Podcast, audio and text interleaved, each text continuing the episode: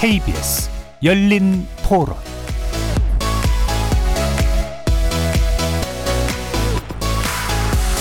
안녕하십니까. KBS 열린 토론 정준희입니다.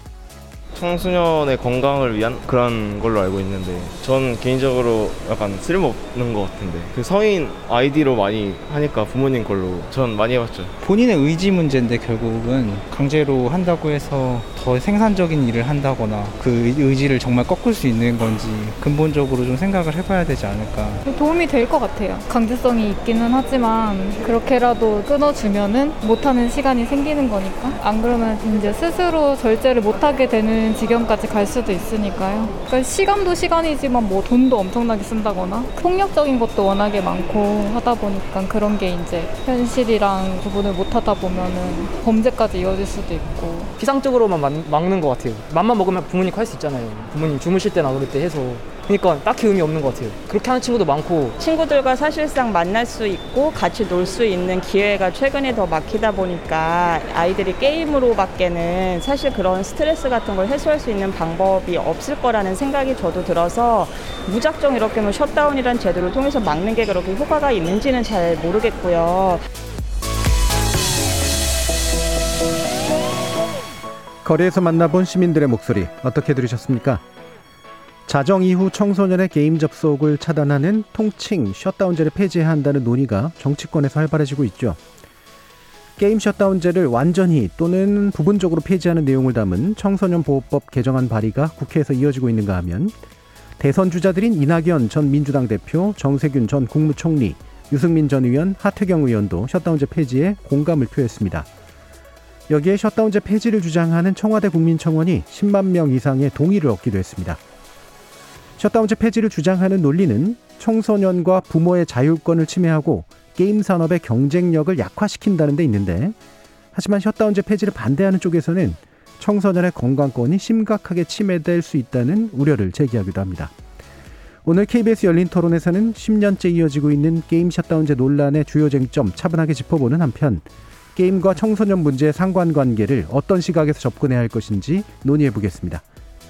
KBS 열린 토론은 여러분이 주인공입니다. 문자로 참여하실 분은 샵 9730 누르시고 의견 남겨주십시오. 단문은 50원, 장문은 100원의 정보 이용료가 붙습니다. KBS 모바일 콩, 트위터 계정 KBS 오픈, 그리고 유튜브를 통해서도 무료로 참여하실 수 있습니다. 또 이제 콩에서도 보이는 라디오 서비스를 활용하실 수 있는데요.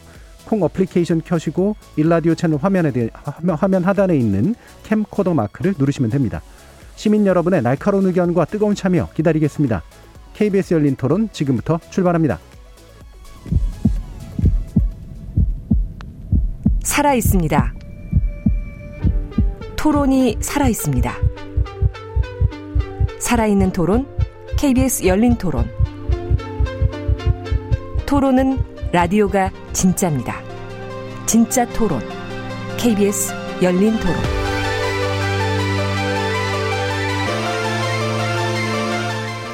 오늘 논의를 위해 네 분 모셨는데요. 먼저 셧다운제 폐지를 담은 법안을 발의하셨습니다. 국민의힘 허은아 의원 나오셨습니다. 네, 안녕하세요. 허은아입니다. 반갑습니다. 자, 그리고 한국게임학회장이시죠. 중앙대 경영학부 위정현 교수 나오셨습니다. 예, 반갑습니다. 자, 그리고 아이건강국민연대 김민선 대외협력위원장 나오셨습니다. 네, 안녕하세요. 자, 그리고 오늘 출연 예정이셨지만 근무하시는 건물에 확진자가 발생해서 전화로만 참여하시게 됐는데요. 탁틴내일 이현숙 대표님 연결되어 있습니다. 안녕하세요. 네, 안녕하세요. 예, 청취자 여러분들도 다양한 의견 부탁드리겠습니다.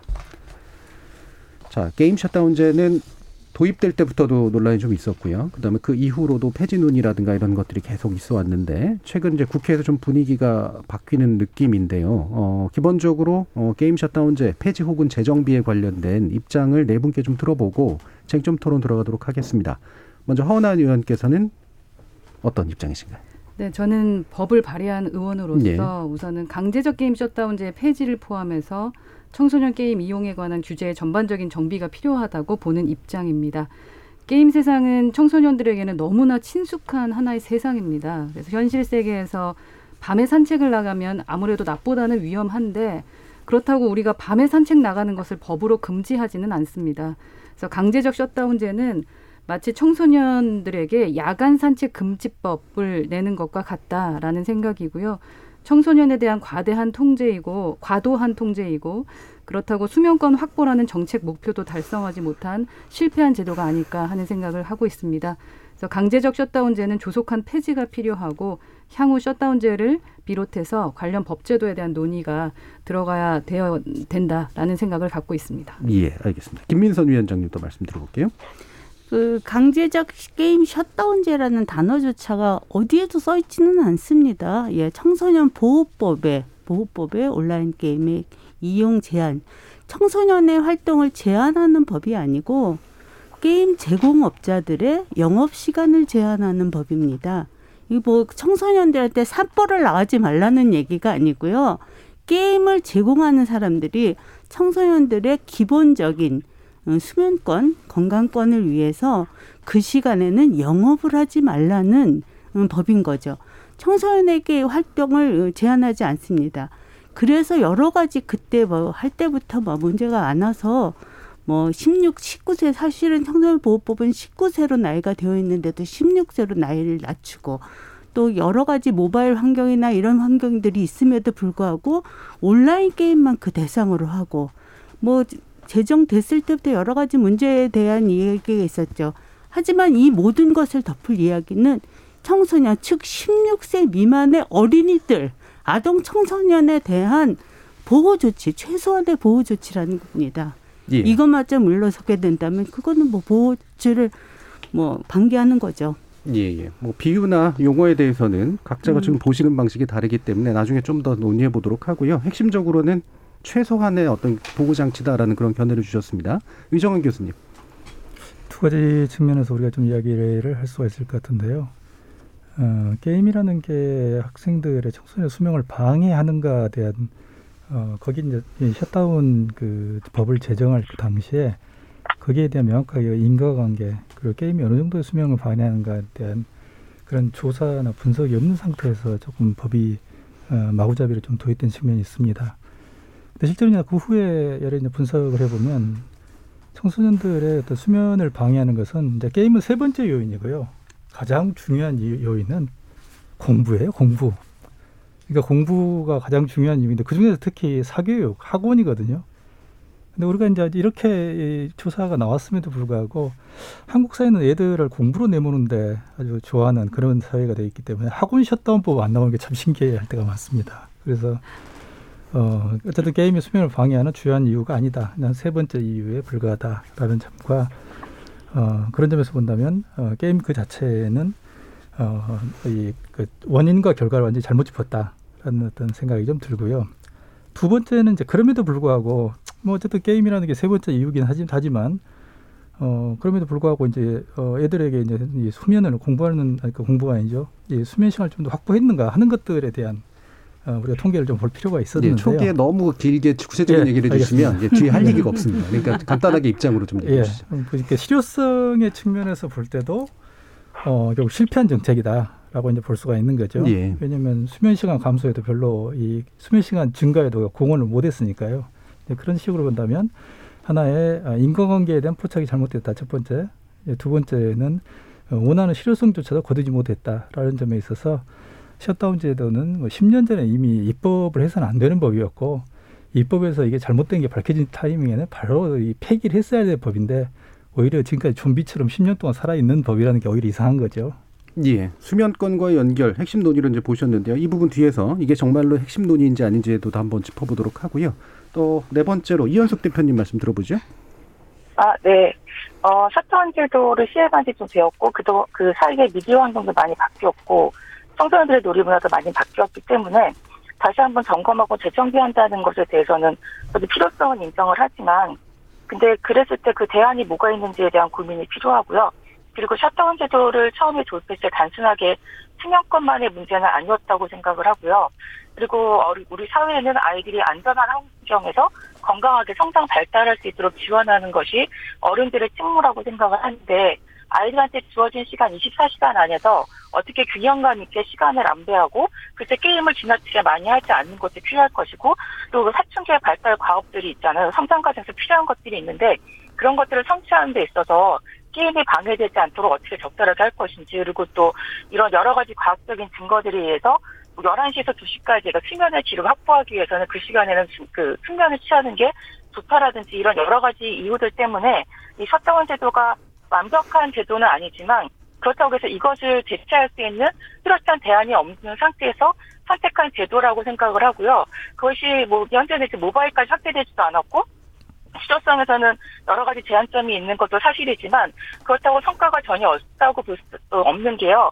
사실 이런 그 셧다운 제도가 있음으로 인해서 어린 아이들 같은 경우에는 그래도 이 시간이 되면은 게임을 중지해야 된다라는 것이 어떤 문화로 이렇게 교육적인 차원에서 또 얻는 측면들이 있거든요. 물론 이제 그게 이미 이제 고착화되고 고연령으로 갈 때는 사실 그렇진 않지만은 또 저연령의 청소년들한테는 교육적인 의미도 있고 어떤 그 게임 이용 문화를 만드는 데 있어서도 일조한 면이 있기 때문에 그런 것들을 전반적으로 평가해서 현 단계에서 어떻게 하는 것이 가장 청소년들을 보호해서 그 청소년들의 최상의 이익을 최우선으로 고려할 수 있는 정책이 될 수 있는지에 대해서 고민이 필요한 시점인 것 같습니다. 예, 재정비 필요성에 대해서는 동의하시면서 다만 이게 최선은 아니더라도 적어도 대안을 모색하는 데 있어서는 현재로서는 그래도 가장 낫다 이렇게 판단을 하고 계시는 것 같습니다.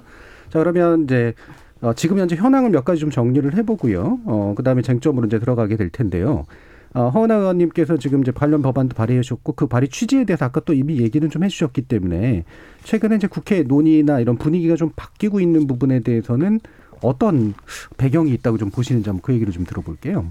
우선 제 내용은 중심 내용은 아까 말씀하셨던 청소년보호법이 규정하고 있는 강제적 셧다운제를 제26조를 삭제하는 거 폐지하는 겁니다.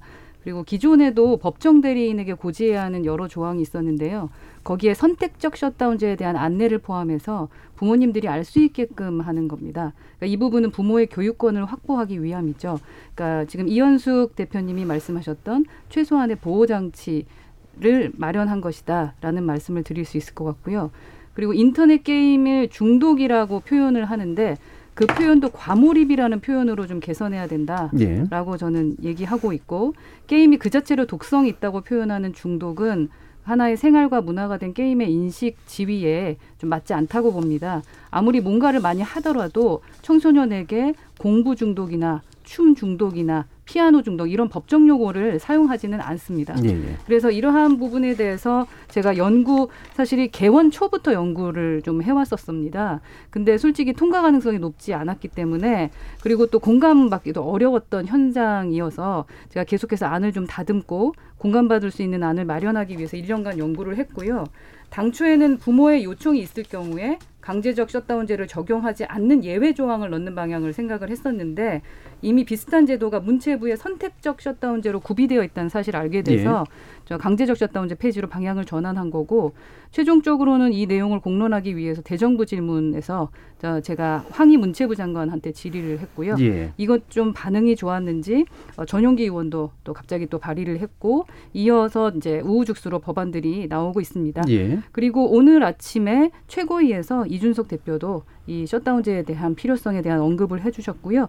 갑작스러운 분위기 전환이 좀 돼서 좀 놀라면서도 기뻐하고 있는 중이고 국회 안의 분위기는 어느 때보다도 그 폐지 가능성이 높아 보이고요. 개인적으로는 이런 분위기를 주도한 것 같아서 보람을 느끼고 있기도 합니다. 예, 꼭 정책 설명회를 듣는 듯한 느낌이긴 했는데 그러니까 제가 분위기 질문을 하셨는데 분위기 전환이 왜 일어난다고 보세요?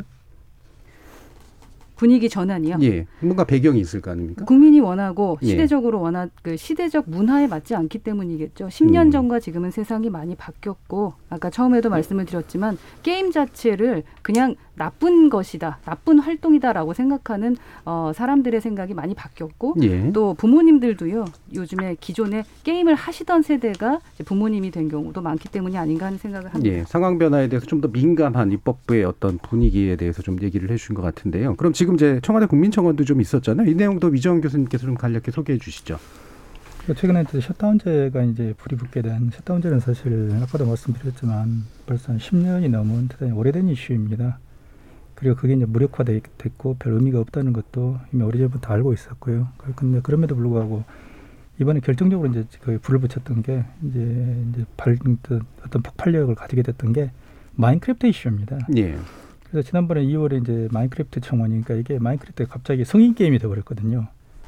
그래서 이제 뭐 청원에 한 10만 명, 뭐 10만 5천 명 이상이 동원됐다 이렇게 나왔는데 마인크래프트라는 게임은 이제 레고 블록 쌓는 것처럼 그런 어떤 전 세계의 뭐 초등, 중등, 뭐 고등학생들, 청소년들의 대표적인 게임입니다. 근데 그런 전 세계로 유명한 게임이고, 심지어는 청와대에서 지난 그게 언제 그 작년이었나요? 청와대에서 마인크래프트를 써가지고 어린이날 그 인사를 했었습니다. 그러니까 이 문재인 대통령이 직접 그 캐릭터로 나오셔가지고 했는데, 그 정도로 어쨌든 마인크래프트는 유명한 게임이고 청소년들이 사랑하는, 그리고 그 속에서 특별히 어떤 문제가 될 만한, 예를 들면 선전적인 이슈, 선정적인 이슈라든지, 예를 들면 폭력적인 이슈, 그런 것들이 없이 그냥 블럭을 가지고 자유롭게 쌓고 놀고 하는 건데, 이게 갑자기 성인 게임이 돼버린 거예요. 왜냐하면 그 내용은 아주 자세히 설명은 안 하셔도 될 것 같고요. 청원 내용을 중심으로 좀 주장을 해주시죠. 예, 그러니까 결국에는 마이크로소프트가 이제 이걸 계정을 통합하는 과정에서 국내 셧다운 제도가 있으면 성인하고 어린이, 그러니까 청소년 두 개의 서버를 따로 운영을 하거나, 아니면 청소년들을 12시에 셧다운으로 통제하는 그런 시스템을 운영을 해야 되는데, 그냥 다 통합해가지고, 그러니까 올해부터 이제 하나로 통합을 하면서 19세, 즉 우리나라 같은 경우에 청소년이 아니라 성인만 통합하도록 즉 만들어버린 거거든요. 예. 그러면서 이제 청소년들이 갑자기 아무 문제 없이 마인크래프트를 했는데 갑자기 성인 게임이 되면서 못하게 되는 거죠. 그리고 마인크래프트 자체가 성인 게임이 된 그 순간에 기존에 마인크래프트 이제 매니아들이 아주 황당해하고 분노하게 된 거죠. 예. 그 폭발력이 있으면서 결국에는 국회의 의원들이 결국 반응하게 되는 이런 경위가 있었던 것 같습니다. 예, 예. 뭐 국민청원에 관련된 내용이 이제 바로 그 내용이 있기 때문에 잘 모르시는 분들을 위해서 좀 자세하게 설명을 해주셨고요. 자, 그럼 이렇게 두 분의 어떤 이제 페이지 주장에 좀 가까이 가 있는 분들의 이제 소개에 대해서 어떤 부분을 좀 핵심적으로 뭐가 놓치고 있다라든가, 뭔가 이 부분이 제대로 논의 안 되고 있다라든가 짚어주고 싶으신 게 있으신지요, 김민선 위원장님. 마인크래프트가 뭐 성인 그 등급, 그러니까 게임 뭐 전 세계에는 마인크래프트는 12세 이상 이용가고요. 게임 등급제는 전 세계에도 통용되고 있는 뭐 그런 제도입니다. 뭐 MS에서가 그것을 통합하고 뭐 그런 것들을 하지 못하겠다고 하는 것이 셧다운제 때문이 아니라, 그러면 MS에다가 이야기를 해야죠. 청소년 이용 게임이니 청소년이 이용할 수 있는 제도를 마련을 해라라고 MS에다가 이야기를 할 것을 왜 청와대에다 이야기를 합니까? 그거는 뭐 적절치 않죠. 그것을 MS의 정책을 우리나라 정책의 뭐 어떤 허점이니 뭐 이렇게 얘기를 하시는 것. 청소년에 대한 그런 보호 조치는 전 세계가 통용되고 있는 거고요. MS나 애플에서도 휴대폰에서도 그 게임 이용 시간을 제한을 하도록, 부모님들의 체크하도록 단 그런 제도들을 다 마련하고 있습니다. 즉 청소년 보호 정책은 우리나라만 있는 것이 아니라 전 세계에 다 있는 거죠. 그것을 아까 뭐 초비대에 말하시기를 뭐 아이들이 부모님 뭐 성인 인증 따라서 해요. 그거는 불법을 저질러서 가게 된다는 것을, 이것을 이 법에 뭐 무력화시키는 이야기들로 하고 있는 거죠. 사실은 법은 다 지켜야 하는 거고요. 청소년 보호 정책은 전 세계에 통용되는 정책입니다. 왜 그러냐 하면은 청소년은 성장기에 있는 거고. 자, 그건 좀 더 일반론이니까요. 예. 그래서 그 얘기는 셧다운제나 뭐 이런 것 때문이 아니라 MS의 정책, 게임 정책, 그 마인크래프트 정책에 의한 겁니다. 그것은 청와대에 얘기할 게 아니라 MS의 얘기를 해야 하는 거죠. 논점 일탈이 좀 된 것 같은데. 네네네. 왜냐하면 청와대 국민청원은 MS에게 얘기할 거를 청와대에 잘못 얘기한 거라기보다는 우리나라 정책이 어떻게 만들어져 있기 때문에 마이크로소프트와의 관계에서 이 부분이 막혀있다라는 어떤 얘기를 펼치는 거잖아요. 예, 그렇기 때문에 직접 얘기할 거다라는 식의 논의는 아닌 것 같고, 어떤 정책의 문제인지 얘기해 주시는 게 나을 것 같은데요. 아니, MS의 정책, 이 정책이 이제 셧다운제가 때문에 그런 것이 아니라 MS에서도 엑스박스의 그 정책이 반드시 성인 정책, 성인을 그 규정하도록 되어 있습니다. 되어 있는 것을 MS가 하지 않겠다고 하는 거죠. 하지 않겠다고 하는 것에 대해서 셧다운제의 문제라고 MS가 얘기한 적도 없고요. 셧다운제 때문에 이것이 뭐 청와대 그 청원이 이루어졌다고 할 수도 없는 거고요. 한 게임 때문에 우리나라 법률 체계를 바꾸겠다고 하는 청원은 옳지 않다라는 저는 생각이 듭니다. 청와대 청원 내용이 나온 이유는 실효성이 증명되지 않은 그 셧다운제에 의구심이 생긴 국민들과 또 마인크래프트 성인화로 인한 유저들의 황당함과 불만이 청와대 소통 창구를 통해서 직접적으로 표출된 거다라고 볼 수 있을 것 같고요. 이거를 좀 보여드리면 청와대 소통 창구에 얘기할 수밖에 없는 게 교수님 말씀하셨던 것처럼 마인크래프트로 청와대가 스스로를 홍보했었어요. 그랬기 때문에 가상세계에서 만들어낸 건축물들의 전시회까지 지금 개최하는 수준까지 올라왔거든요. 마인크래프트가 뭐 성인 게임이라고 말한 적은 없습니다. 네. 그래서 지금 뭐 내일부터도 3일간 마인크래프트 전시회도 개최가 되고 있습니다. 지금 제목을 보시면은 마인크래프트 성인화를 멈춰주세요라는 거거든요. 성인 게임화를 막아주세요. 초통령 게임이라고까지 하지 않습니까? 예. 그래서 기본적으로 그 우마공 초대 저도 내일 가서 여기 참석해서 함께 얘기를 할 건데요. 이 세상이 바뀌었는데 이 강제적 셧다운제 때문에 이 게임이 좀 엉뚱하게 성인 게임으로 분류된다라는 거, 그거를 청와대에 얘기하지 못한다라는 그 접근이 좀 이해할 수 없고요. 마인크래프트의 청소년 접근을 막은 건 MS입니다. 청와대가 아니에요. 자, 이 부분이 좀 이렇게 약간 좀 잘못된 방향으로 지금 논쟁이 좀 진행되고 있는 것 같은데요. 우리나라 셧다운제의 영향이 전혀 없다고 생각하세요? 마인크래프트가 이용하지 못하게 된 게? 아니, 셧다운제 그거는 청소년 보호 정책인 거죠. 예, 그 보호 정책의 영향으로. 그래서 MS든 어떤 게임사든 청소년이 들어갈 수 있는 방법, 성인이 들어갈 수 있는 방법을 마련을 해야 하는 거죠. 그때 게임사들이 계속 그런 얘기를 했었어요. 연령에 대한 것들을 등급을 확인을 해야 하느냐, 어떻게 확인을 해야 하느냐. 그런 법칙을 마련해야죠. 게임을 팔고 있고 게임을 서비스하고 있어서 그로부터 경제적 이익을 받는 MS 그 게임사는 그것을 이용하는 이용자들의 편의를 구현해야 하는 거죠. 예, 그런 것을 하기 싫다고, 그게 하기 싫다고 안 하겠다고 하는 건 MS의 이야기죠. 그러니까 지금 저희 이 편에서 발언을 해주셔야 되는 분이 이현숙 대표도 계신데 전화로 연결돼 있기 때문에 지금 자꾸 참여를 못 하시거든요. 그러니까 이현숙 대표의 말씀도 한번 좀 들어보겠습니다.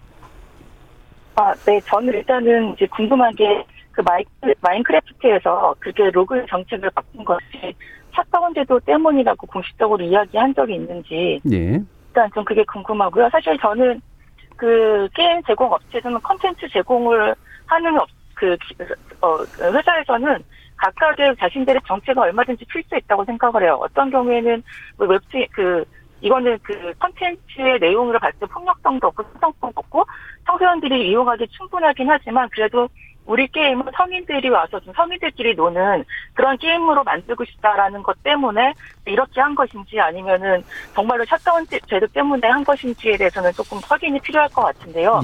사실 저는 그 부분은 이제 그것에 따라 좀 달라지는 측면이 있다라는 생각이 들고 정말 이제 마인크래프트에서 샷다운 제도 때문에 로그인 정책를 바꾼 것이라고 한다면 그래서 그 부분에 대해서 고려를 해볼 수 있겠지만 단지 그 이유 때문에 셧다운 제도를 폐지에 대해서 논의까지 이어서 가야 되느냐라는 것에 대해서는 조금 그건 아닌 것 같고 오히려 이제 그런 것과 더불어서 셧다운 제도가 가지는 한계점이라든지 시행하는 데서 문제점들이 그냥 그중에 하나라서 마인크래프트의 사례를 그중에 하나인 것을 놓고 재논의하는 과정에서 하나 검토해볼 수 있는 요인 중에 하나라고 생각이 들고요.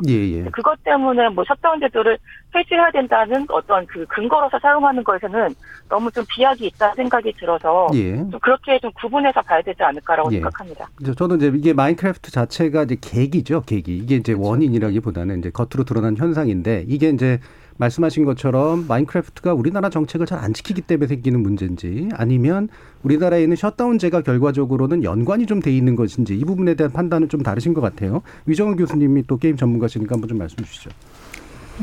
이제 우리가 두 타이밍의 시점을 조금 구별해서 좀 생각할 필요가 있는데요. 그러니까 마이크로소프트가 로그인 방식, 이제 마이크로소프트 기존 계정에 마인크래프트 계정을 통합하는 과정이 지금 그 선언을 한 거거든요. 그래서 그런데 이전에 이제 마이크로소프트가 모장 스튜디오 즉 마인크래프트 개발사인데요. 모장 스튜디오를 인수한 게 2014년입니다. 근데 2014년에서는 지금까지는 그냥 내버려 둔 거예요. 그러니까 한국의 어떤 청소년들이 게임을 즐기도록 뭐 이제 어쨌든 12세로 한국은 좀 돼 있기 때문에 그걸 뭐 사실 12세라는 것도 참 우스꽝스러운데요. 왜냐하면 이게 미국이나 일본이나 유럽 같은 경우에 전체 이용과 게임이거든요. 12세도 우스꽝스럽습니다. 그런데 인수한 후 지금까지 이제 한 7년 가까이 그대로 유지를 했던 거죠. 유지를 했는데 계정을 이제 통합하는 과정에서, 즉 모장 스튜디오하고 엑스박스 라이브 사용자 계정을 통합 추진하는 과정에서 예. 여기서 이제 문제가 터진 거죠. 예. 그래서 왜냐하면 엑스박스가 결국 18세 이상만 우리나라에서는 가입하게 돼 네. 있기 때문에 그럼 기존의 마인크래프트의 유저하고 이게 안 맞는 거죠. 그래서 이걸 하나로 통합해버리는 그런 경위가 있거든요. 예. 그런 점에서 볼 때 결국에는 그러면 이제 유저들 입장에서는 청소년 입장에서 그런 거죠. 도대체 셧다운이라는 게 뭐길래 결국 마이크로소프트의 이런 어떤 계정 통합 과정에서 문제가 되었는가라는 어떤 반발이 시작된 거거든요. 예예예. 예. 그래서 결국에는 이제 이 부분이 마인크래프트 자체가 이제 뭐 어린이 게임이냐 아니냐 뭐 이런 문제를 떠나서 핵심은 이건 것 같아요. 엑스박스 같은 것들을 어린아이가 이용 못하게 하는 것이 맞느냐 문제까지도 이제 결국은 연결이 되는 거죠. 그래서 이거는 맞다 아니다가 이제 결국은 셧다운제에 대한 동의와 그렇지 않다라고 하는 문제하고도 연결이 되는 거니까요. 이 부분 뒤에서 좀 더 산업적인 문제 짚어볼 때 좀 얘기를 해보고요. 핵심적인 쟁점 아까 쭉 이제 나왔는데 아까 수면권하고 연결을 시켜주셨는데 위정현 교수님은 이제 그게 핵심이었고 그래서 애초부터 잘못됐고 인과관계도 입증되지 않았다. 이렇게 일단 정리를 해주셨기 때문에 아까 근데 이현숙 대표님께서 그것만이 아니었다라고 이제 얘기를 해주셨기 때문에 이 부분에 대한 한번 반론 들어볼게요. 아까 제가 얘기한 거요? 예예. 그러니까 네. 수면권만의 문제가 아니었다. 온라인 게임 셧다운제는. 그러니까 사실 그 셧다운제도에 대해서 얘기가 나왔던 거는 우선은 수면권도 그러니까 심할 시간대에 아이들이 잠을 안 자고 게임을 하는 것도 문제가 되었지만 지나치게 오랜 시간 게임을 하는 게 또 문제가 됐었거든요. 네. RPG 게임 이런 거 나오면서 예전에 그런 그 뭐라고 하잖아요. 콘솔박스 게임이나 이런 거는 아니면 예전에 아케이드 게임 같은 경우에는 항상 시작과 끝이 있잖아요. 어디서 예. 끝나는 게 있는데 그 RPG 게임이 들어오면서 그 끝도 없고 그 게임 자체가 끝나는 게 언제인지도 모르고 이게 약간의 어떤 어쨌든 여러 가지 논란들이 생기면서 그러면서 아이들의 그 게임을 과다 이용하는 문제 예. 이것에 대해서 어떻게 할 것인지에 대한 고민들이 많이 있었고 근데 그중에 여러 가지 얘기들이 나온 것 중에 채택에 있는 게 저는 그 셧다운제도라고 생각이 알고 있고요. 그래서 이것도 그때 당시에도 논쟁이 많이 있었고 이게 얼마만큼 실효성이 있을 것인가에 대해서는 되게 고민이 많이 있긴 했지만 어쨌든 그 당시에 PC방이라든지 모든 그 청소년 유해 업종과 관련된 부분들은 열심히 하는 아이들의 출입을 금지시키고 있었고 예. 이런 것들처럼 일정한 시간 이상이 되면은 약간 그 심야 시간대에는 아이들이 이용하지 않도록 하는 것이 그래도 그나마 그 중에서 그때 당시에 가장 최선책 할 수 있는 실현 가능한 이런 정책이었다라고 생각을 하거든요. 그래서 그렇게 채택이 된 것이기 때문에 수권이 예. 가장 깊은 연관이 있긴 하겠지만 결국은 이거는 단지 잠만의 문제가 아니라 너무 지나치게 많이 이용하는데 근데 그런 다르게 규제할 수 있는 방안들은 딱히 이렇게 찾기 어렵지만 예. 적어도 일단은 12시에 그때만이라도 거기서 스톱을 시키게 할 수 있는 방법 중에 하나로 셧다운 제도가 도입이 됐다라고 예. 결국에는 이제 예. 수면 시간하고의 연관성도 있지만 절대적인 게임의 시간 양 하고의 그렇죠. 관계를 함께 고려했을 때 이게 적정한 제도였다라고 판단을 했다 이런 말씀이시잖아요. 할 수 있는, 네, 그 당시에. 예. 네. 자, 허은아 의원님 어떻게 보세요? 네, 그 당시에 그렇게 생각을 하셨었지만 아까 교수님도 잠깐 말씀하셨지만 조사를 조금 더 했었어야 됐다라는 거죠. 예. 한국 콘텐츠 진흥원 연구 결과에 따르면 심야 시간대에 게임을 이용하는 시간보다 학원이나 자율학습 비중이 상대적으로 더 높았거든요. 그 얘기는 그 수면 시간에 큰 영향을 미치지 않는다는 겁니다. 게임이. 예. 더 영향을 미치는 것은 학업 시간이었다라는 거기 때문에 그 수면권에 대해서 접근했던 부분은 좀 패착이 아니었나 하는 네, 생각이 아무래도 뭐 논리적으로 약화되는 부분은 있는 것 같아요. 그런데 이제 시간량까지 치면 그래도 일단 자정 정도에서 끊어주는 게 절대적인 게임 시간량을 줄이는 데 도움이 되지 않겠냐라는 부수적인 측면들도 있을 텐데 이 부분에 대해서는 어떻게 보세요? 그러니까 게임을 과몰입하는 부분, 예. 너무 많이 게임만 하게 되는 건 당연히 문제가 되지 않겠습니까? 예. 근데 그 부분에 대한 것을 결정할 수 있는 것은 강제적 셧다운제가 아니라 선택적 셧다운제라는 법안이 이미 있다라는 말씀이고요. 그러니까 총량 조정을 할 수가 있기 때문에. 그렇죠. 예. 그리고 그 게임을 밤에 할 때는 위험하고 낮에 할 때는 위험하지 않다. 그거에 대한 접근 자체가 요즘 문화에는 맞지 않다라는 거고요. 또한 공부를 끝내고 오는 학생들 입장에서 11시 넘어 12시 넘어 스트레스 풀기 위해 게임을 하는 친구들도 있다라는 얘기입니다. 그래서 기존에 접근했던 가장 중요한 목적 중 하나 청소년의 수면권 확보라는 부분은 좀 실효성을 잃었다라는 생각이 듭니다. 그러니까 시간량 규제 정도에서 뭔가 이제 현재 제도를 활용하는 정도 편이 낫다. 이렇게 보시는 거예요? 김민석 위원장님. 시각도 굉장히 중요합니다. 네, 밤 12시에 대한 이야기는 뭐 아까 위정현 교수님 얘기하셨듯이 아이들이 학원 셧다운제도 있습니다. 예, 서울 경기 지역에 학원의 심야 교습 금지 조례가 있고요. 그것 또한 합헌을 받았습니다. 그것은 학생들의 건강권이 학원의 이익이나 뭐 그런 것에 더 우선한다는 얘기가 있었습니다.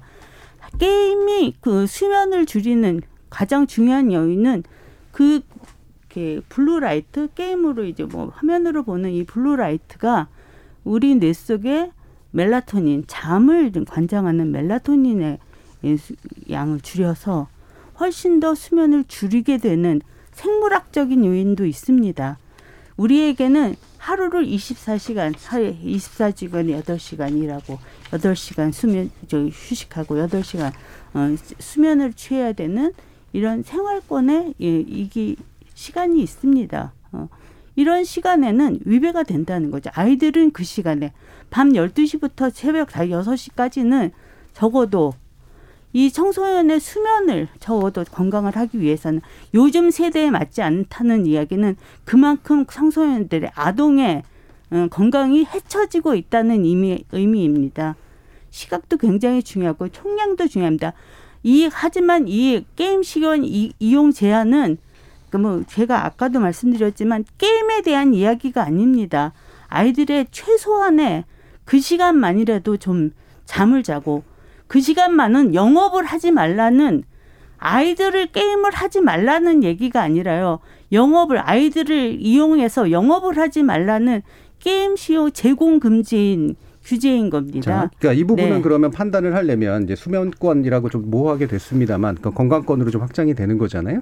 결국에는 아동들의 그러니까 특히나 성장기에 있는 아동들의 수면을 포함한 이제 건강이 심각하게 침해되는 상위의 요인들 중에 예를 들면 게임이 있어서 그거에 대해서 제한을 하는 것이 맞다. 뭐 이 정도의 어떤 논리 구조가 이제 만들어야 될 것 같거든요. 게임도 있고요. 예, 학원도 있고요. 그래서 숙제도 더 덜하게 하고요. 아동들은 그래서 밤늦게까지 공부하지 못하도록 하는 숙제도 적게 내줘야 하고요. 예, 알겠습니다. 그러는 여러 가지 요인 중에 그래서 그것의 게임 중에 이게 들어 있었던 거. 아까 위 교수님도 3위의 게임이 있었다고 그러고요. 요사이는 왜 이것이 실효성이 없는 제도가 됐냐면 아이들이 보고 있는 모바일 게임, 스마트폰 게임이 계속 2년간의 유예, 또 유예. 이 시대의 변화에 따라서 인터넷 게임 시연 제한 이 제도가 발전하지 못했기 때문입니다. 예, 오히려 스마트폰 같은 그런 것들, 상위로 올라오는 것들까지 포함시켜야 된다. 이런 주장이시고요. 네, 그렇습니다. 위정현 교수님, 이 부분 어떻게 보시나요? 그러니까 지금 우리가 이제 두 가지 측면에서 좀 정리를 해볼 필요가 있는데요. 그러니까 셧다운이라는 제도가 처음에 이제 목적이 무엇이었던가 하는 걸 좀 생각을 해봐야 되는데요. 아까 이제 이현숙 대표님이 셧다운이라는 것은 심야뿐만 아니라 장시간 게임을 하는 걸 막는 제도다라고 이야기했는데요. 근데 그건 꼭 그렇지 않았던 것 같아요. 그러니까 초창기에 우리가 논쟁을 했던 당시를 생각을 해본다면. 셧다운이라는 것은 말 그대로 이제 우리가 신데렐라법이라고 이제 사실은 해외에서 비아냥거리고 조롱하는 게 12시에 끄는 게임을 끊는 거거든요. 만약에 장시간 게임에 대한 이슈를 제기했다면 장시간 게임 규제법이 나왔을 겁니다. 그래서 두 개가 전화. 그래서 셧다운이라는 것은 심야에 게임을 못하게 하는 거고요. 두 번째는 그러면 심야에 게임을 못하게 하는 게 목적이 달성이 됐는가라고 했을 때 자료, 재미있는 자료가 있습니다. 그래서 2012년 여가부가 조사한 게 있는데요. 여가부가 셧다운 제도를 시행하는 게 바로 정부죠. 셧다운 시행 후에 이제 전체 게임 이용해서 예를 들면 밤 12시 후에 게임을 했던 조사를 해봤는데 불과 감소한 게 0.3% 정도의 시간이 감소했다는 겁니다. 그러면 1%도 안 되는 게임 12시 심야에 게임이 감소했다고 보면 그 자체가 이미 목적을 달성하지 못했던 거고요. 또 수면 시장에 대한 연구도 있더라고요. 셧다운제로 도대체 얘들이 얼마만큼 수면 시간이 늘었나 해봤더니 1분 30초라는 연구가 있어요. 그걸 볼 때 이미 실제로 이제 심야, 그러니까 그걸 보면 이제 청소년들이 셧다운 이전에도 심야에서는 게임을 안 했다는 거, 거의 안 했다는 거고요. 그래서 도입해봐도 0.3%의 감소에 불과했다. 그리고 잠자는 시간도 불과 90초 늘었다라고 했을 때 그 자체가 그러니까 초기의 목적이었던 심야의 게임을 하지 말자는 건강권이라는 그 목적 자체도 달성하지 못한 거죠. 예, 요 정도는 저는 뭐 다른 그만하시고요. 자료도 있어요. 네, 그만하시고요. 왜냐하면 지금 한 번씩들 다 발언의 게 가갖고 또 쟁점을 얘기해야 되기 때문에요. 그럼 다른 더 중요한 쟁점 논의해 주셔야 됩니다. 제가 바로 이제 그 김민선 위원장님께 여쭙고 싶은 게, 그래서 반론 측에서 이제 나오는 그 다시 말하면 폐지 주장을 얘기하는 데 쪽에서 나오는 게 뭐 수면권이랑 건강권이 지금 이제 찬성 주장 쪽에서 나오는 논리니까요. 이를테면 자기 결정권의 문제라든가 인격에 관련된 인격의 발언권을 침해한다라든가 이런 부분도 사실은 경쟁하는 권리잖아요. 네. 이 부분에 대해서 어떤 반론을 펼칠 수 있나요? 이는 청소년의 행동을 규제하는 것이 아니라 바깥도 말씀드렸듯이 게임 제공업자들을 규제하는 최소한의 규칙입니다. 이 여러 법에서 청소년들의 건강하게 성장에 대한 필요성에 대한 이를 제한한 규정들이 있습니다. 청소년 보호법에도 여러 가지 유해 매체물도에 대한 뭐 규제들도 있고요. 네. 어린이 식품안전특별법에서는 식품제, 당류가 굉장히 높은 식품을 제한하고 있고요. 환경보건법에서는 어린이의 건강보호를 위해서 별도로 마련한 어린이 생활환경 전반에 작용하는 환경유해인자를 규제하고 있습니다. 어린이의 생활환경에 작용하는 환경유해인자를 규제하는 방법에 대해서는 사전 배려 원칙이 이 주요한 원칙입니다. 사전 배려 원칙이라 하면 불확실하지만 만약 발생한다면 중대하고 돌이킬 수 없는 손해를 가져올 수 있는 위험에 대하여 대처할 수 있는 안전한 원칙입니다. 예. 이는 아동 청소년에 대한 전 세계적으로 그리고 우리나라 전 법률적으로 아동 청소년을 보호하는 법률입니다. 예. 규제를 전반적으로 반대하지는 않잖아요. 그러니까 이제 합헌 판결이 났던 거고요. 네. 근데 대신 이제 말씀하신 것처럼 이제 사전에 이걸 배려해야 된다는 얘기는 그게 불확실한 거니까 뭔가 명확해지고 나면은 그 부분이 사실 판단을 해야 되잖아요. 불확실하지만 그것으로 인해서 피해 입을 어린이들, 아동들의 피해가 예상될 때는 그러니까 예상될 때는 인과관계가 불확실하지만 인과관계가 불확실하더라도 환경유해일자, 미세먼지, 미세먼지 어린이의 환경에 대한 영향, BP, 비스페놀 A 이런 것들의 인과관계가 정확하지 않다 하더라도 그것으로 인해서 아동 청소년이 피해를 입었을 때는 그를 돌이킬 수가 없기 때문에 무슨 말인지 알겠습니다. 사전 배려 원칙이 있는 거죠. 예, 그러니까 제가 자꾸 정리를 해드리는 이유가 논점을 좀 명확하게 하기 위해서인데요. 그러니까 이런 게 과몰입에 있어 생길 수 있는 그런 피해가 인과관계가 명확하지 않을 때는 오히려 이제 사전에 배려해줘야 된다. 네, 그렇습니다. 근데 이제 이 인과관계가 여전히 불명확한 상태냐 아니면 명확한 상태냐에 대한 판단도 필요할 거 아니에요? 명확하죠. 예. 명확하다는 게 어떤 거세요? 게임을 이용하는 청소년들에게는 멜라토닌의 수치가 낮아지고 수면권이 훨씬 더 건강하게 수면의 질이 낮아지고 게임을 이용하는 전 세계 어떤 연구에서든 게임을 많이 이용하는 활동, 게임의 얘기가 아니라 밤 12시 이후에 어떤 활동이든 휴대폰을 보든 모바일을 보든 이렇게 하는 청색광이 명확하다고 자꾸 얘기를 해주셨으니까 혹시 불명확하다라는 그런 이제 그 증거라든가 이런 게 좀 있나요? 불명확하더라도 다른 인과관계에 대해서. 허은아 의원님. 저는 우선 자기 결정권 말씀하셨던 것 같고 저희는 지금 강제적 셧다운제에 대한 얘기를 하고 있는 것 같습니다. 청소년의 자기 결정권을 제한하는 측면이 있는 건 사실이고요. 예. 다만 이제 말씀하시는 것은 아동 청소년들은 성인이 되기 전까지 우리가 보호를 해줘야 된다. 그렇죠. 그 법의 체계가 필요하다는 것을 저는 부정하지 않습니다. 네. 다만 강제적 셧다운제는 법의 내용에 문제가 있다라는 겁니다. 우선은 비례의 원칙에서 어긋나고요. 첫 번째는 미성년자로서 자녀뿐만 아니라 성인인 부모 교육의 자율권도 제한한다라는 거거든요. 부모는 다 생각이 다릅니다. 게임을 하는 것을 원하는 부모도 있을 수 있습니다. 예. 그리고 부모의 교육은 부모 스스로 알아서 하는 겁니다. 그러니까 아이뿐만 아니라 부모 교육의 자율권도 지금 침해하고 있고요. 둘째로 이렇게 자기결정권을 제약하면서까지 얻으려고 하는 구체적인 실효성이 없다라는 거죠. 조금 전에 말씀드렸던 비례의 원칙인데요. 우리가 규제 법안을 만들 때 꼭 고려해야 되는 원칙이 하나가 비례의 원칙입니다. 법의 그 균형성이죠. 그러니까 침해 사익보다 보호 공익이 좀 더 커야 되는 거예요. 네. 확보될 공익이 더 커야 되는 거 아니겠습니까? 그러니까 적어도 이제 양자 간의 어떤 균형이 일어나야 되는데 셧다운제는 청소년과 부모의 법익이 침해당하고요. 또 이를 통해서 얻는 공익이 뚜렷하게 나타나지 않고 있고요. 예. 또 직간접적인 행정비용과 산업의 부담만 늘리고 있습니다. 그래서 이 비례의 원칙에 어긋난다고 보기 때문에 그 부분에 대한 폐지를 제가 주장하고 있는 겁니다. 알겠습니다. 예. 이현숙 대표님도 이 부분 말씀 좀 주시죠. 그 자기결정권에 대한 문제들은 아이들은 자기 결정을 할 수 있고, 이제 그 결정을 할 수 있는 능력이 있는 것도 봐야 되고, 또 그 결정을 했을 때 책임질 수 있는가, 이런 여러 가지 것들을 고려를 해서, 그래서 결정권을 보호하기 위해서 어른들을 규제하는 것도 있어. 술, 담배를 팔지 못하게 한다라든지 아니면은 뭐 의제 강간처럼 성관계에 합의했다고 하더라도 그거는 아이들이 그런 결정을 했다라고 하더라도 상대방을 처벌한다라든지 이런 식으로 아동을 보호하기 위한 여러 가지 장치들이 있고 그랬을 때 아이들이 게임을 이용하고 싶다라는 나는 밤 12시 넘어서도 게임을 하겠다라고 그런 의사결정을 했다고 했을 때 그거를 아이들이 결정했으니까 그냥 그대로 옹호를 해줘야 되는 문제인지 아니면은 그렇게 하는 것보다는 아동의 최상의 이익을 위해서 다른 선택을 해야 되는 것이 어른으로서 이런 고민들이 사실 필요한 것이고, 예. 그래서 이런 게 이제 뭐 아까 그 김민선 위원장 선생님께서 말씀하셨는데 일단은 과학적으로 그런 것들이 되게 많이 나와 있어요. 적어도 11시부터 2시까지 이때는 잠을 자야 수면의 질이 확보가 되고 성장 호르몬이 가장 많이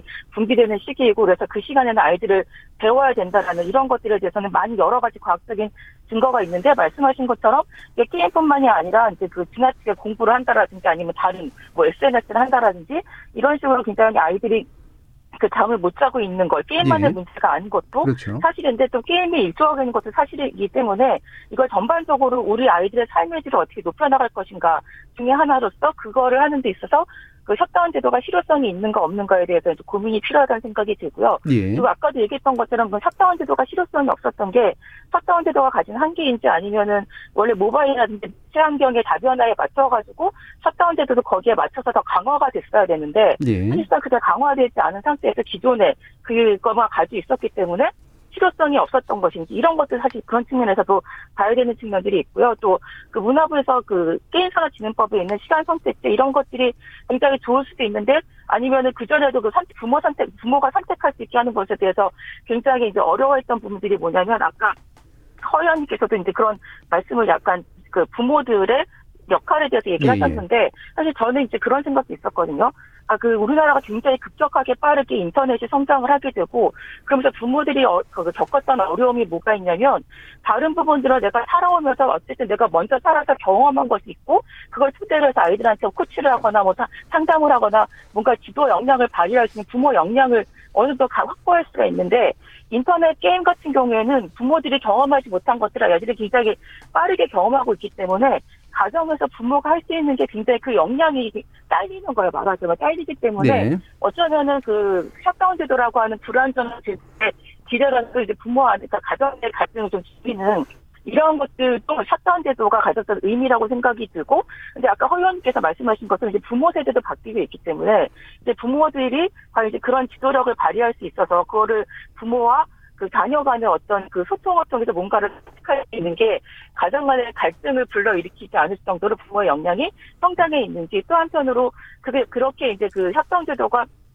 없어졌다고 폐지됐다고 했을 때 계속 그 부모의 돌봄을 받지 못하는 취약계층의 아동들을 예. 어떻게 할 것인지 이런 것들을 종합적으로 고려를 해서 셧다운 제도에 논의를 한다고 생각합니다. 예, 알겠습니다. 지금 뭐 네. 이제 전반적으로 얘기를 해주신 내용이 그러니까 사실 논의 지형에 또 연관된 거여가지고요. 뭐 특별한 찬성이나 반대라기보다는 고려해야 될 요인들을 쭉 다 얘기해 주셨으니까 우리 청취자 의견 좀 들어보고요. 뒤에서 좀 더 연결해가지고 이야기 나눠보도록 하겠습니다.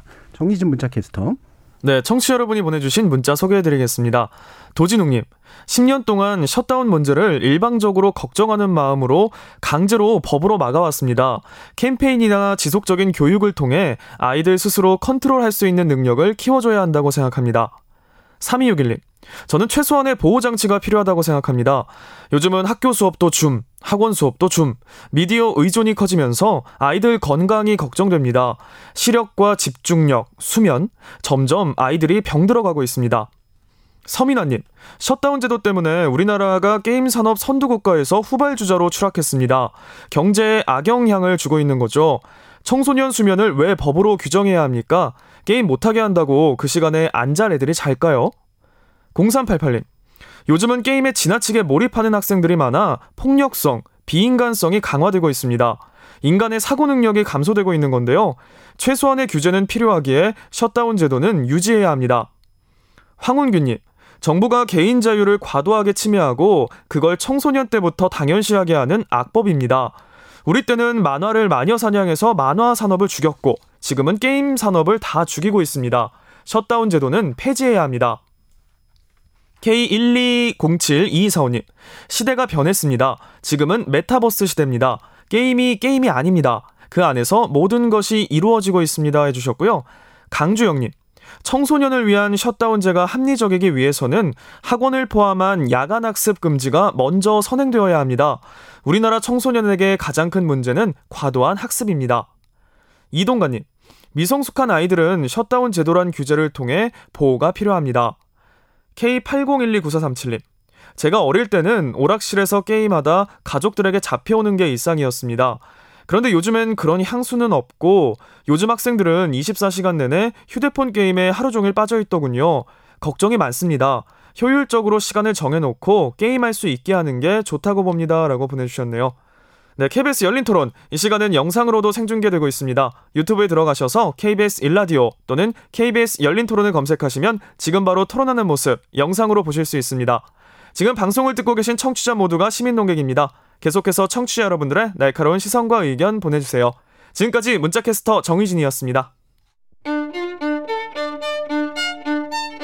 토론이 세상을 바꿀 수는 없습니다. 하지만 토론 없이 바꿀 수 있는 세상은 어디에도 없습니다.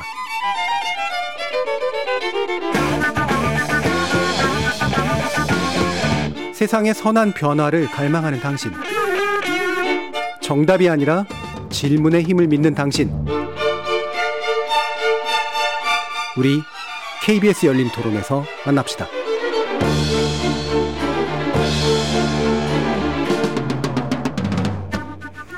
KBS 열린 토론, 오늘은 온라인 게임 셧다운제 문제를 놓고요. 아이건강국민연대 김민선 대외협력위원장, 국민의힘 허은아 의원, 한국게임학회장, 중앙대 경영학부 위정현 교수, 그리고 전화로 연결하고 있는 탁틴내일 이현숙 대표, 이렇게 네 분과 함께 하고 있습니다. 아까 이제 얘기하려다 좀 약간 못했던 부분 중에 하나가, 일단은 이제 뭐 수면권, 그러니까 또는 청소년은 수면을 많이 해야 되고, 그다음에 수면을 방해하는 요소 중에 뭐 게임만 있는 건 아니지만 여러 가지 중에 게임이 있다까지는 이제 좀 있는 것 같고요. 또 한 가지 이제 과몰입을 이제 게임이라고 하는 것이 지나칠 정도로 이제 유발하느냐, 심지어는 중독이라고 얘기할 정도로 유발하느냐, 이 부분에 대한 연구나 이런 지적도 필요할 것 같은데, 과몰입으로 이제 용어 변경까지 제안을 해주셨으니까 허은아 의원께서 관련된 뭔가 연구나 조사에 대해서 얘기해 줄 수 있는 부분이 있을까요? 우선 제가 이 자리를 빌어서 꼭 말씀드리고 싶은 것은 세상이 바뀌었다. 그러니까 청소년들이 게임에 과몰입하지 않도록 하는 노력만큼이나 어른들도 변화된 세상을 이해하기 위한 노력이 좀 필요하지 않나라는 말씀을 먼저 드리고 싶습니다. 네. 저희가 G세대, Z세대라고 하는 그 1995년 이후더라고요. 디지털 네이티브라고 하시는 분들 26세예요. 1995년입니다. 네. 그러니까 알파 세대가 2011년부터니까 그때가 10대인데요. 지금 우리가 말씀 나누고 있는 10대에 대한 얘기, 디지털 네이티브를 벗어났다라는 얘기입니다. 그래서 어른들의 시각으로만 이상하게 보인다고 해서 그들을 자꾸 통제하려고 하는 것이 이게 문화적으로 정말 맞을까라는 부분은 한 번쯤 생각해 봐야 될 것 같고요. 이게 게임이 이미 청소년들에게는 사람을 만나고 교류하는 너무나 자연스러운 당연한 세계다. 예. 아까 말씀, 그 시청자도 말씀을 하셨는데, 마인크래프트라는 게임 안에서 코딩 교육도 받고, 또 우리 이준석 대표는 게임을 하면서 영어를 배웠다라고도 합니다. 그러니까 청소년에게는 너무나 자연스러운 세상이고, 우리가 이상하게 보인다고 해서 통제하려고 하는 것은 올바른 접근은 아니다. 예를 들면 게임 산업 얘기도 할 수 있을 것 같은데요. 예. e스포츠 선수가 상당히 유망 직업입니다. 그러니까 페이커 같은 선수들을 아실 텐데요. BTS를 꿈꾸면서 춤과 노래하는 고 매진하는 그런 청소년들하고 달리 페이커 꿈꾸면서 게임하는 청소년들은 중독자로 낙인 찍혀야 되는 세상, 이거 너무 슬프지 않습니까? 그래서 우리 어른들이 조금 더 이 변화된 세상을 이해하기 위한 노력이 필요하지 않나 하는 생각이 듭니다. 예, 그러니까 변화의 어떤 필요성에 대해서 뭐 상당 부분 동의하실 텐데요. 그러니까 제가 또 질문드렸던 구체적인 내용은, 네, 이게 이제 좀 심할 정도의 몰입이나 아니면 중독 수준에 이르는 그럴 위험에 대해서는 어떤 식의 실증적인 결과들이 있는가라는 부분이었거든요. 이 부분 혹시 위 교수님 좀 얘기해 주실 수 있을까요? 네, 그 부분 제가 연구를 했었죠. 예. 네. 이제 2000년대 초반부터 거기에 대한 데이터를 이제 수집을 해가지고 했는데, 일정 퍼센트, 대략 이제 제가 가지고 있는 그런 패널 데이터 중에서는 되게 한 1% 미만으로, 예, 나오는데요. 존재합니다. 예, 예. 예, 그러니까 게임에 과몰입되는 그런 청소년들이 존재한다는 걸 저희는 알았는데요. 근데 이제 그 청소년들의 이제 특성이 무엇인가 하는 점들이 이제 인터뷰라든지 조사를 하면서 재미있는 사실을 알게 됐는데요. 예. 게임의 과몰입 현상이 결과지 원인은 아니라는 거죠. 예.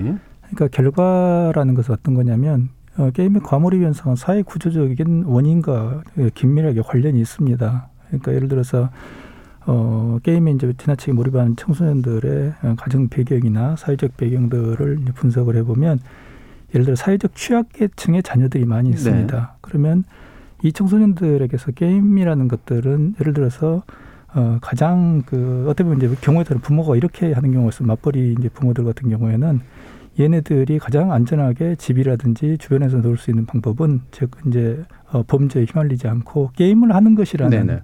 이야기를 하는 사람도 있거든요.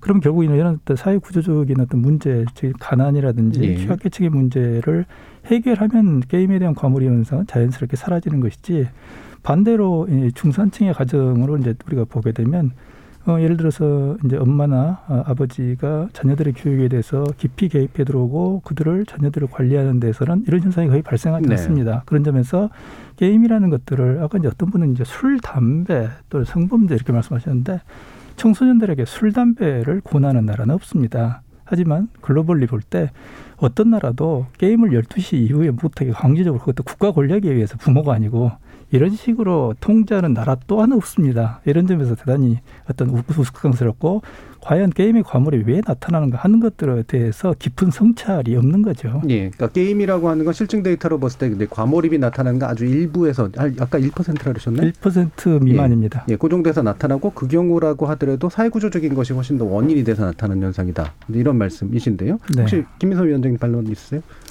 게임의 몰입은 굉장히 긍정적인 단어죠. 예, 그게 과몰입을 얘기하는 겁니다. 몰입, 예. 몰입이라는 단어에 예. 거기에 과하다라는 부정적인 단어가 붙는 거는 그 단어에 합치에 어울리지 않는 거죠.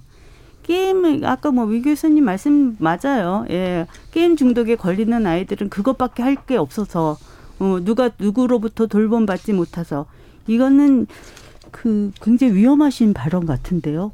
맞벌이가 그래서 그런다. 부모가 돌보지 않아서 그런다. 이건 굉장히 위험하신 발언이신 것 같아요. 그래서 사회가 있는 거고 국가가 있는 거죠. 그런 아이들을 적절한 적절한. 네, 이건 차벌 발언은 아니었으니까요. 예, 예. 좀 과한 반응이신 것 같고 그 부분은. 예. 그러니까 차별. 그렇게 예. 저는 이제 그렇게 들리죠. 게임은 예, 굉장히 좋아요. 예, 허위원이 의원님 말 맞다나 예, 굉장히 좋죠. 하지만 이것이 중독이라는 단어가 왜 붙었냐 하면은 그것을 중독이라고 표현할 만큼 거기에 의존하고 그것을 하지 못하면은 불안하고 그것을 잠을 줄여서까지라도 게임을 할 수밖에 없고 특히 게임이나 온라인 게임 같은 것들이 스크린 미디어로 휴대폰도 마찬가지로 스크린 미디어로 이렇게 디바이스로 진행을 하게 되는데 예. 이렇게 스크린 디바이스로 진행하게 되면은 뇌에도 영향을 주고요. 저희가 얘기하는 거는 아동 청소년 15세 미만의 아동 청소년에 대한 이야기입니다. 예, 실증자를 예. 위주로 좀 얘기를 듣고 싶으니까요. 네. 이 대표님께도 좀 여쭤볼게요. 그러니까 지금 사실 다른 연구에서 보통 이 연구 분야에서는 제가 알기로도 이제 중독이라는 의료 단어를 쓰는 것보다 과몰입이라고 하는 그런 단어를 써서 중립화시키는 그런 방식이 있는 것 같은데 그 연관 관계에 대해서 다른 어떤 실증 데이터 같은 건 좀 있으신가요? 그러니까 모든 미디어는 다 그런데요. 예. 미디어뿐만 아니라 그러니까 모든 게 어떤 행위에 대해서 인과관계를 밝혀지는 건 없어요. 왜냐하면 인간의 행동에 대해서는 워낙 다양한 변수가 있기 때문에 이것 때문에 이런 결과가 나타났다고 할 수 있는 변수는 사실 없고 예. 그래서 전통적으로 미디어에 대해서도 얘기를 할 때 있는 아이들한테는 되게 유해할 수 있거나 어떤 범죄의 수단을 알려준다라든지 아니면은 뭔가 이렇게 자기 신의 행위를 조절하지 못하는 그런 장애가 발생한다라든지 그랬을 때 이제 그런 여러 가지 이유들 때문에 알코올 중독을 나타나는 사람도 있고 어떤 성적으로 문제 행동을 일으키는 사람들도 있고 습관적으로 아니면 어떤 사람들 같은 경우는 이렇게 게임을 통제하지 못하는 스스로 조절력을 상실해버리는 이런 식으로 이제 발화되는 경우들도 있고 다양한 낭패들이 존재할 수 있을 것 같고 또 그 아이들의 비중이 굉장히 많다라고 생각하지는 않아요. 유 교수님이 말씀하신 것처럼 예. 정말로 그렇게 문제가 있는 청소년들은 1% 많아야 4% 이 정도일 거라고 생각을 하고 있고요. 보통의 아이들은 이렇게 통제가 불가능하고 일상을 완전히 전폐해버릴 정도로 그렇게 게임에 과몰입하느냐 또 그거는 아니지만 그렇지만 그래도 그 다른 그 일상생활에서 피해 있는 상당 부분을 차지하는 경우도 많이 있다라고 생각이 들어서 예. 그래서 일단 그렇게 좀 봐야 되지 않을까 일단 네. 뭐 인과관계도 아니고 네. 예. 뭐 실증 데이터를 되게 원하시는 것 같은데 실증 데이터를 말씀드려도 될까요? 제가 원래 물었던 게 그겁니다. 네. 이 중학교 1학년 주중 1일 평균 게임 이용 시간은 1.3시간, 주말 평균 1일 게임 시간은 2.4시간, 주중 1일 평균 2시간 이상 게임을 할 1년 후 게임 중독 발생 위험은 2.8배, 주말 2시간 이상 게임한 경우도 게임 중독 발생 위험이 2.4배가 높았고요. 게임 중독인 아이들은 자정 이후 게임할 가능성이 8배가 높았고요. 집에서 게임하는 것보다 PC방에서 게임을 하는 중학생은 게임 중독 위험이 1.6배가 더 높았으며 중학교 1학년 때 게임 중독 위험이 없었던 아이들에게 부모님이 게임 시간을 정해준 군에서는 정해주지 않은 군에 비해 게임 중독 발생 위험이 50% 줄었고요. 중학교 1학년 때 게임 중독 위험이 없었던 아이들에게 가정에서 부모가 자녀가 함께 게임을 하는 경우는 부모와 게임을 하지 않는 경우에 비해 중학교 2학년 시점에서 게임 중독 발생 위험이 2.1배 높았다는 조사 결과가 있습니다. 예, 제가 조사한 것도 언제 나온 무슨 조사입니까? 2020년에. 단건입니까? 아니면 여러 건입니까? 2020년에 예. 여러 건에서 그 네. 조사 결과가 나온 거죠. 네, 게임 이용하고 과몰입의 인과관계에 대한 조사인 예. 것 같은데 지금 그 말씀을 드리기를 희망하시는 것 같아서 게임 과몰입의 원인이 게임 자체에 있다고 보기보다는 사용자의 주변 환경의 원인이 있다라고 생각되는 논문이 있습니다. 2019년도에 정희준 교수와 퍼커슨 교수의 공동 논문이 젊은 청소년의 병리학적 게임에서 한국의 학업 스트레스와 자기 통제에 중점을 둔 종적 연구라는 논문이 있습니다. 그 해당 논문에서는 게임에 관련해서 지난 4년 동안 477명의 남학생과 491명의 여학생을 추적 연구 조사한 결과 연구 결과에 따르면 청소년의 자제력은 비디오 게임을 하는 시간보다는 주변 환경에 더 강한 사회관계를 가졌다라는 예. 결과가 있습니다. 그래서 아까 말씀하셨던 뭐 게임 과도한 게임 이용을 하게 되면 맞벌이 가정 그 문제 제기가 맞벌이 가정이라던가 정규 교육의 수업 등에 인해서 부모와 자녀 간의 소통 시간이 물리적으로 부족해졌을 때 그리고 자녀들의 여가 활동에 대한 이해가 부족했을 예. 때라고 얘기하고 있고요. 자, 그 부분은 또 반복되는 얘기니까요. 네, 펜실베니아 연구 결과에 따르면 게임이 확산된 시기에 청소년 범죄가 감소했다라는 사례가 있고요. 예. 하버드 의과대학과 미국 법무부 조사 결과에 따르면 게임의 폭력성은 아동에게 큰 영향을 미치지 않는다. 이런 네. 사례들도 있습니다. 알겠습니다. 자, 그러면 아까 지금 산업 얘기를 또 많이 해주신 분들이 좀 있으셔가지고요. 이 부분이 셧다운제가 확실히 이제 산업에 굉장히 부정적으로 작동했는가에 대해서도 한번 얘기해 볼 필요가 있고 또 아까 이 대표님 얘기해 주신 거는 오히려 이제 셧다운제 자체의 어떤 결함이라기보다는 게임 환경이 되게 바뀐 상태에서 온라인 게임 말고도 기타의 모바일이라든가 이런 데 오히려 적용이 안 돼가지고 생긴 문제 아니냐라는 그런 반론도 있으시기 때문에 유 교수님이 이 부분에 어떻게 생각하실지 한번 말씀 들어보죠. 근데 일단 산업에 대한 전체적인 예. 어떤 타격 이걸 이제 보면 대략 그동안의 산업의 이제 성장률 그리고 산업의 이제 규모의 그래프를 좀 보게 되면 2009년에서 한 2013년에 걸쳐서 이제 그동안에 쭉 산업이 이제 두 자리에 대단히 높은 성장을 하다가 산업이 정체되는 어떤 추이를 좀 보입니다. 그리고 이제 한국경제연구원이 이걸 이제 조사를 했던 보고서가 하나 있었는데요. 그래서 대략 게임업체 일자리가 2009년에 한 3만 개 정도가 됐는데 2014년에 한 14,000개, 한 반 정도로 이제 줄었다라고 이제 지적을 한 바가 있었는데요. 뿐만 아니고 이제 셧다운의 경제적 효과로 대략 이제 통계가 나온 걸 보면 대략 한 1조 5천억 정도가 산업 규모가 줄었다. 이제 이렇게 분석을 하는 그런 보고서들이 좀 있습니다. 그래서 그런 측면에서 볼 때 그리고 이제 이제 산업 자체 일단 셧다운 자체가 특히 이제 PC 온라인 게임에 대한 상당한 이제 타격을 주었다, 즉 데미지를 주었다라는 측면은 대략 우리가 이제 맞다고 이제 판단을 좀 하고 있고요. 예. 그리고 또 하나의 측면은 이제 그 2014년 정도부터 이제 PC에서 게임의 중심이 모바일 게임으로 이동하거든요. 그래서 그런 모바일로 이동하면서 상대적으로 이제 PC 온라인 게임을 하는 또는 거기에 이제 몰입하고 있는 청소년들이 많이 줄었습니다. 지금 예. 그러니까 결국엔 지금은 주력 디바이스는 뭐 스마트폰이니까요. 그런 어떤 스마트 디바이스의 이동을 전혀 지금 셧다운이라는 법은 반영을 못하고 있다라고 이야기를 할 수가 있고요. 네, 반영을 못하는데 이제 반응이 그래서 반영하기에 셧다운제를 확장하자 이런 얘기도 가능하잖아요. 그런데 우리가 예. 이제 그 이야기 딱 질문하신 건 재밌는 포인트인데요. 예. 예를 들어서 지금 아까 이제 게임을 하는 청소년들이 어떤 게임을 몇 시간 하냐 이런 이야기가 나왔는데 대략 통계가 있습니다. 비슷한 통계 같은데요. 그래서 뭐 10대 게임 이용 시간이 평일에 100분, 1시간 40분 정도 되죠. 주말에 한 140분, 2시간 좀 넘죠. 근데 이게 가장 많은 게 아니라는 거예요. 청소년들이 10대가 가장 많이 시간을 쓰는 것은 유튜브 동영상이에요. 예. 무려 2시간 35분. 그러면 지금 만약에 셧다운을 말씀하시는 주장하시는 분들이 정말 이 현실을 제대로 보고 있다면 유튜브 금지법을 발의를 하셔야 되는 거예요. 예. 그런 점에서 볼 때는 지금 왜냐하면 유튜브는 그런 금지법을 하지 못하죠. 왜냐하면 연령층을 막론하고 남녀노소를 막론하고 모두 유튜브를 보거든요. 근데 청소년들이 하는 게 게임이기 때문에 결국 게임이라는 것은 특정 연령대를 타겟으로 이걸 규제할 수 있지만 유튜브라는 것은 또는 동영상이라는 것은 모두가 보고 있기 때문에 뭐 굳이 규제하기에 서로 민망한 거죠. 그런 점에서 현실을 전혀 이런 현실의 변화를 반영하지 못하고 있다라는 거고 예.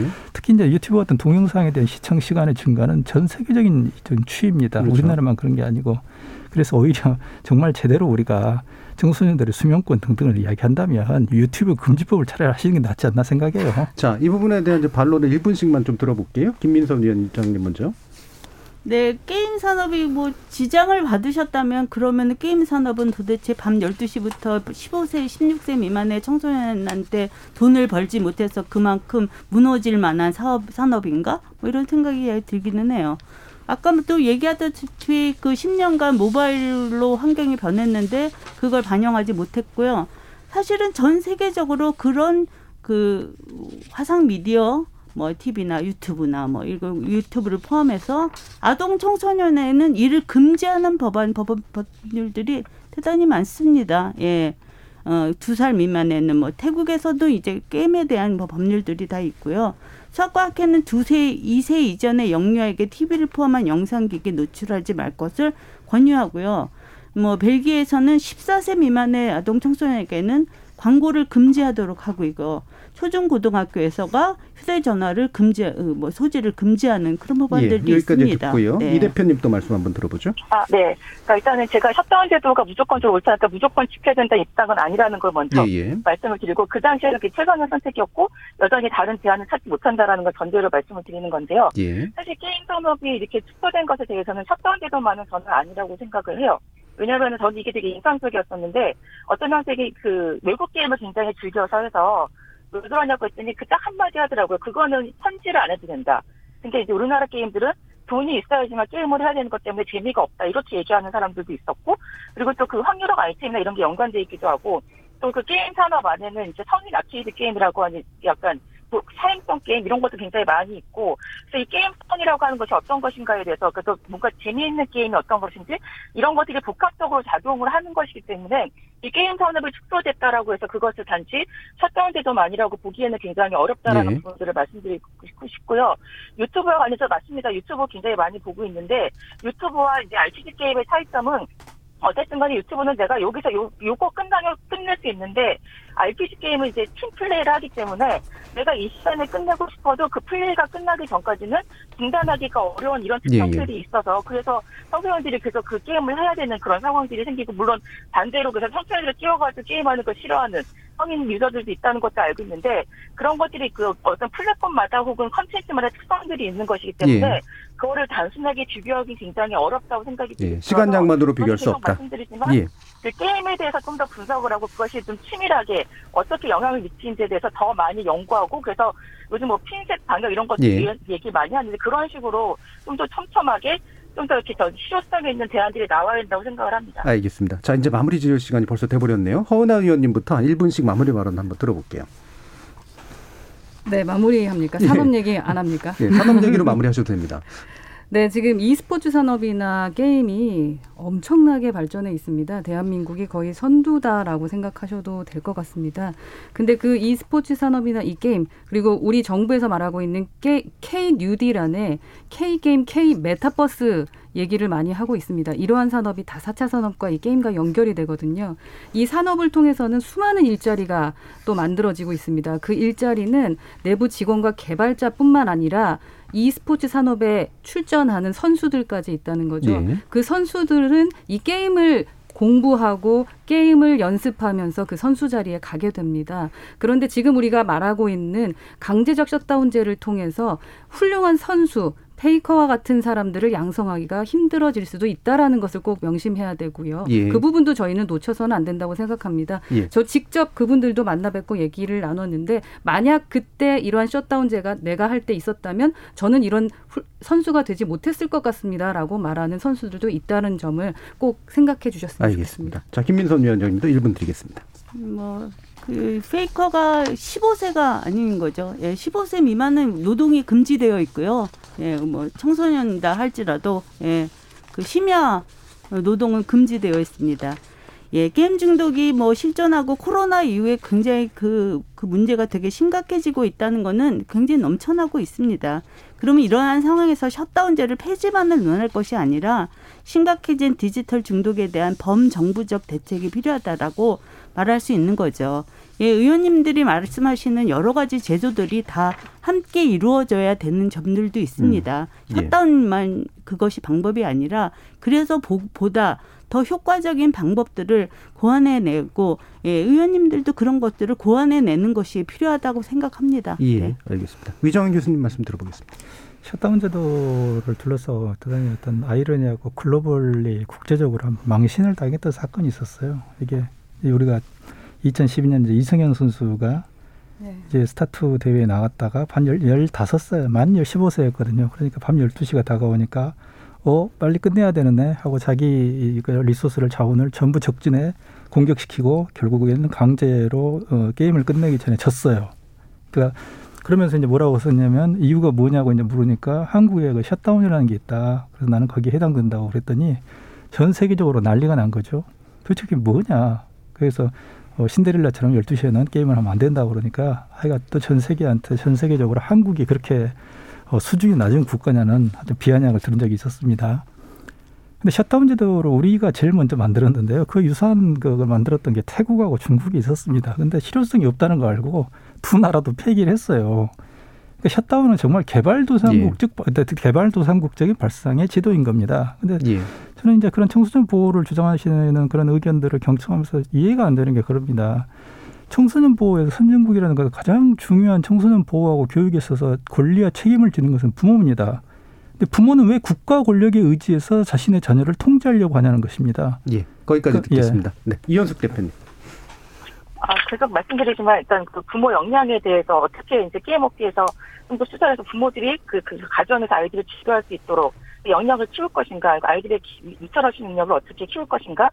더 중요한 것은 셧다운 제도를 폐지한다라고 한다면 셧다운 제도보다 더 효과적인 규제, 그러니까 보호 방안이 뭐가 있는지에 대해서 고민을 하고 이제 그런 대안이 마련한 이후에 셧다운 제도가 폐지돼야지 지금 그나마라도 이게 불안전하긴 하지만 그나마라도 있는 이 안전 장치까지 또 폐지한 상태에서 아무런 대안이 없어진다고 한다면 저는 문제가 있다는 생각이 들고 오히려 그 시간 선택제를 더 강화시켜서 그것이 실효성 있게 보완을 하고 셧다운 제도 좀 폐지한다라든지 이런 방향으로 조금 더 대안들을 고민을 해야 되지 않을까 생각을 합니다. 예, 알겠습니다. 4인 4색이긴 하네요. 예, 각각의 네. 또 마지막 주장이 조금씩 다른 부분도 있었습니다. 자, 오늘 토론은 아쉽지만 여기서 마쳐야 될 것 같은데요. 함께해 주신 아이건강국민연대 김민선 대여협력위원장, 한국게임학회장이신 중앙대 경영학부 위정현 교수, 그리고 국민의힘 허은아 의원, 그리고 전화로 함께해 주신 탁틴내일의 이현숙 대표. 네 분 모두 수고하셨습니다. 감사합니다. 감사합니다. 감사합니다. 게임 문제 많은 학부모님들 걱정하고 계시죠. 국가의 힘이라도 빌리고 싶으실 겁니다. 하지만 또 최근 아이들이 이 셧다운제 문제를 놓고 진지하게 자기 주장을 펼치는 경우도 봅니다. 투표권 갖지 못한 아이들, 성인에 의해서 보호되어야 되는 객체인 동시에 또 세심히 대변되어야 하는 주체이기도 하다는 사실 유념해야겠죠. 지금까지 KBS 열린 토론 정준이었습니다.